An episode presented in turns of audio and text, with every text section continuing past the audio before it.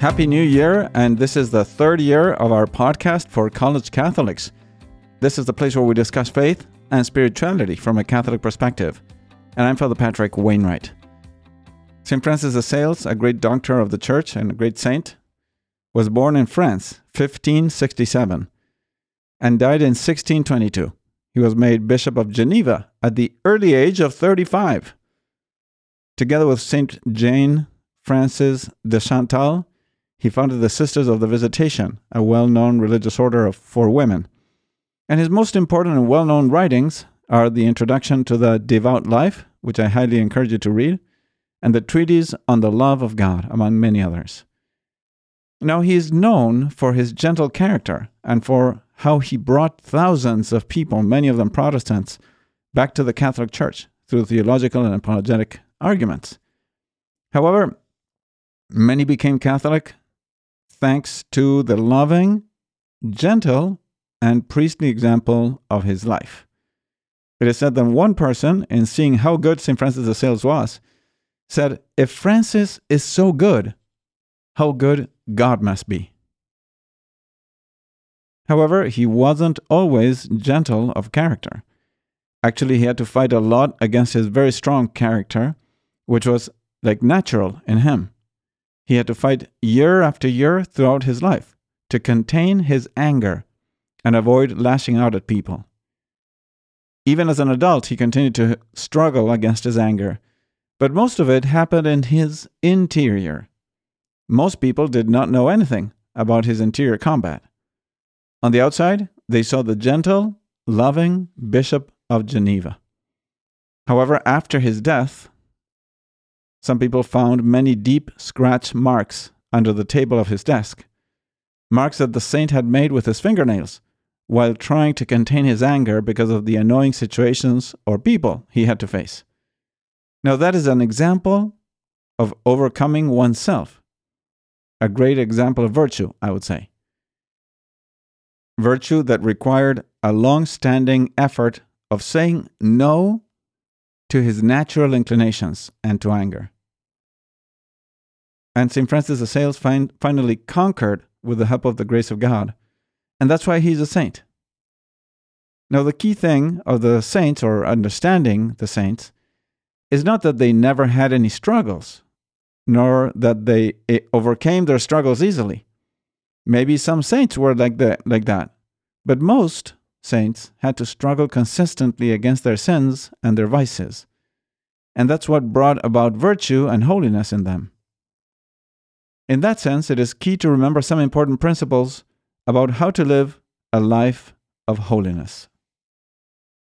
The saints are not people who never sinned or never had any struggles, but people who, after sinning, picked themselves up again with the grace of God, of course. They were willing to turn to God and repent. And they kept trying their best, time and time again, without giving up. That requires the virtue of resilience and perseverance, and a very firm determination to grow in virtue, of course. Now, another important principle is that to live a holy life, to glorify God and make a difference in the world, it's not so important to do some good things, but above all, it is important to be good, to be virtuous. What you are, or if you want, how you are, is more important than what you do. To summarize this principle, being virtuous is more important than doing visible virtuous things. Although, mm, of course, both are connected and one leads to the other. We live in a world that tends to praise and exalt immediate results, outward actions, visible and shining manifestations of greatness, amazing numbers, and so forth, productivity, if you want. And while many times there is some good in those things, there's a neg- negative aspect of valuing the exterior appearance over the interior, stable virtue there is the tendency of appreciating the immediate results obtained by a burst of effort and measurable by numbers or amount of financial revenue if you want over the firmly acquired goodness, over the knowledge of the truth. Now, there's an old saying that reads, Practice makes perfect. This is popular wisdom. And it means that if you want to become good at something, you have to be willing to repeat it many times and fail many times until you become better at it. In that sense, if you want to become good at playing the violin, for example, it will definitely take some time and practice. You need to acquire a habit. Surprisingly, many people today tend to think that there are methods by which you can learn to play the violin or learn to play like a pro in 10 lessons. Or maybe acquire interior peace in 10 simple steps, and so forth. Now, reality shows that even when you can learn a lot in a short time, you can't really be good at something from one day to another, or from just watching a YouTube video, or many YouTube videos. It is necessary to practice and to acquire the habit of those things you're trying to learn. While there are many habits we can learn, like playing music or playing tennis or playing basketball, and they they all take time and a certain repetition of actions, there are other habits that refer to our moral life and are most important for our salvation. In that sense, habits that are good, morally speaking, habits that lead to do good things and that lead to the service of God are called virtues. While on the other hand, habits that lead to do bad things or lead to offending God are called vices. So, what is it that makes a habit good or bad? The moral value of that habit is in the nature of that habit. It depends on whether that habit is helping me toward my final purpose in life or not.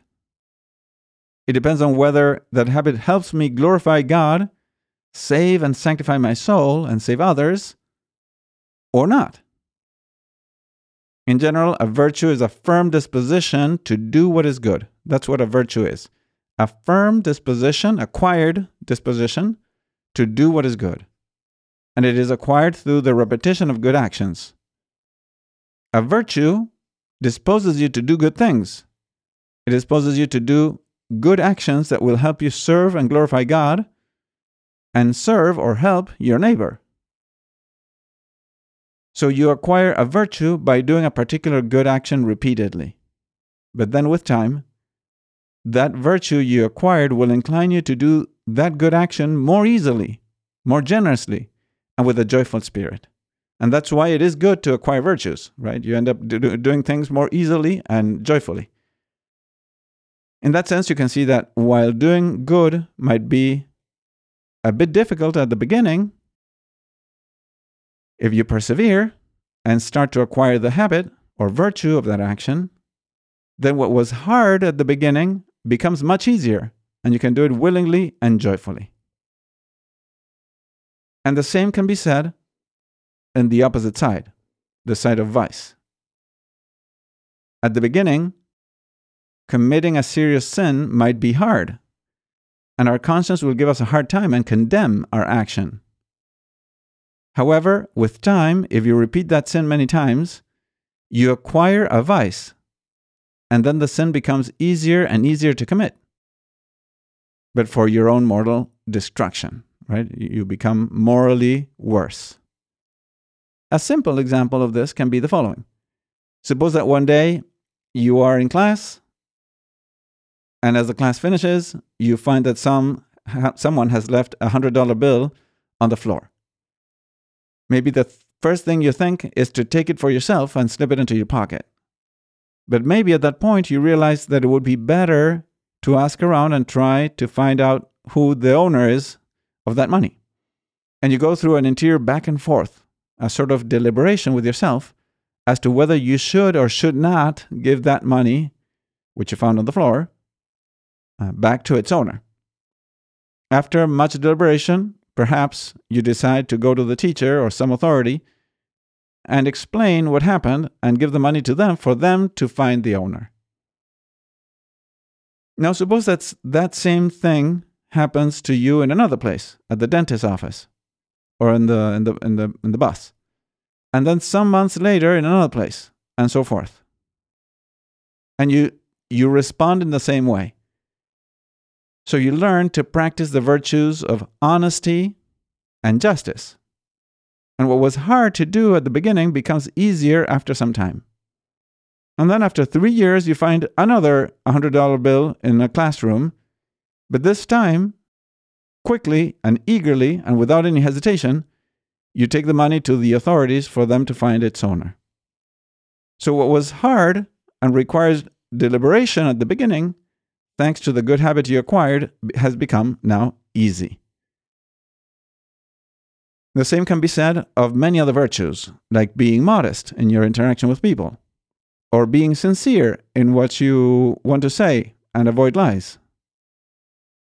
As the Catechism puts it, a virtue is the habitual and firm disposition to do the good. It allows the person not only to perform good acts, but to give the best of himself. The virtuous person tends toward the good with all his sensory and spiritual powers. He pursues the good and chooses it in concrete actions. The goal of a virtuous life is to become like God. So now, as we start a new year, 2024, the third year of this podcast, by the way, I would highly encourage you to look at your life and see how or if you are living a virtuous life. Or at least, or at least if you're, whether you're trying to live a virtuous life. I know it's not always easy to live virtuously in a world that is so discombobulated and spiritually dry. So, this is why I want to encourage you. If you truly want to live a joyful life with interior peace and bring peace and joy to others, it is key to try to live a virtuous life and try to serve God with all your heart. So, which could be some simple resolutions that can help you grow in virtue? Here's some suggestions, let's say. Maybe you could limit the time you use your cell phone in public, or when you are walking, or with friends and family. Trying to value the real, in person relationships and conversations. Another good virtue to acquire would be the custody of the eyes, especially when browsing the internet, avoiding glances or clicking on links that could lead you to immodest or impure sites. Another very good habit is to try to examine your conscience daily before going to sleep, so as to see in what ways you might have offended God during the day. And finally, it would be great to get into the habit of going to confession frequently, maybe I don't know, once a month or twice a month. And also attending Mass, Holy Mass, not only every Sunday, which we are supposed to attend Mass every Sunday, but even some weekdays when it's not obligatory to go to Mass. And make it a habit and learn to appreciate more the value of the sacrifice of Christ on the cross that is made present each Holy Mass. Now, there are many other virtues, and of course, there are opposite vices. There are so many that the Catholic theology has classified them and summarized them in a few virtues so we can learn and know them better so we can put them into practice. So, in the next episode, we will look at the human virtues, particularly the virtues of prudence, justice, fortitude, and temperance, also called the cardinal virtues. So, thank you very much for staying with me to the end in this episode. Uh, that's very virtuous of you. I hope you can share this episode with your friends and maybe make it a New Year's resolution to share your faith, maybe sharing this podcast with your friends during the year. May God bless you, and we will see you next time, and may you have a very happy New Year.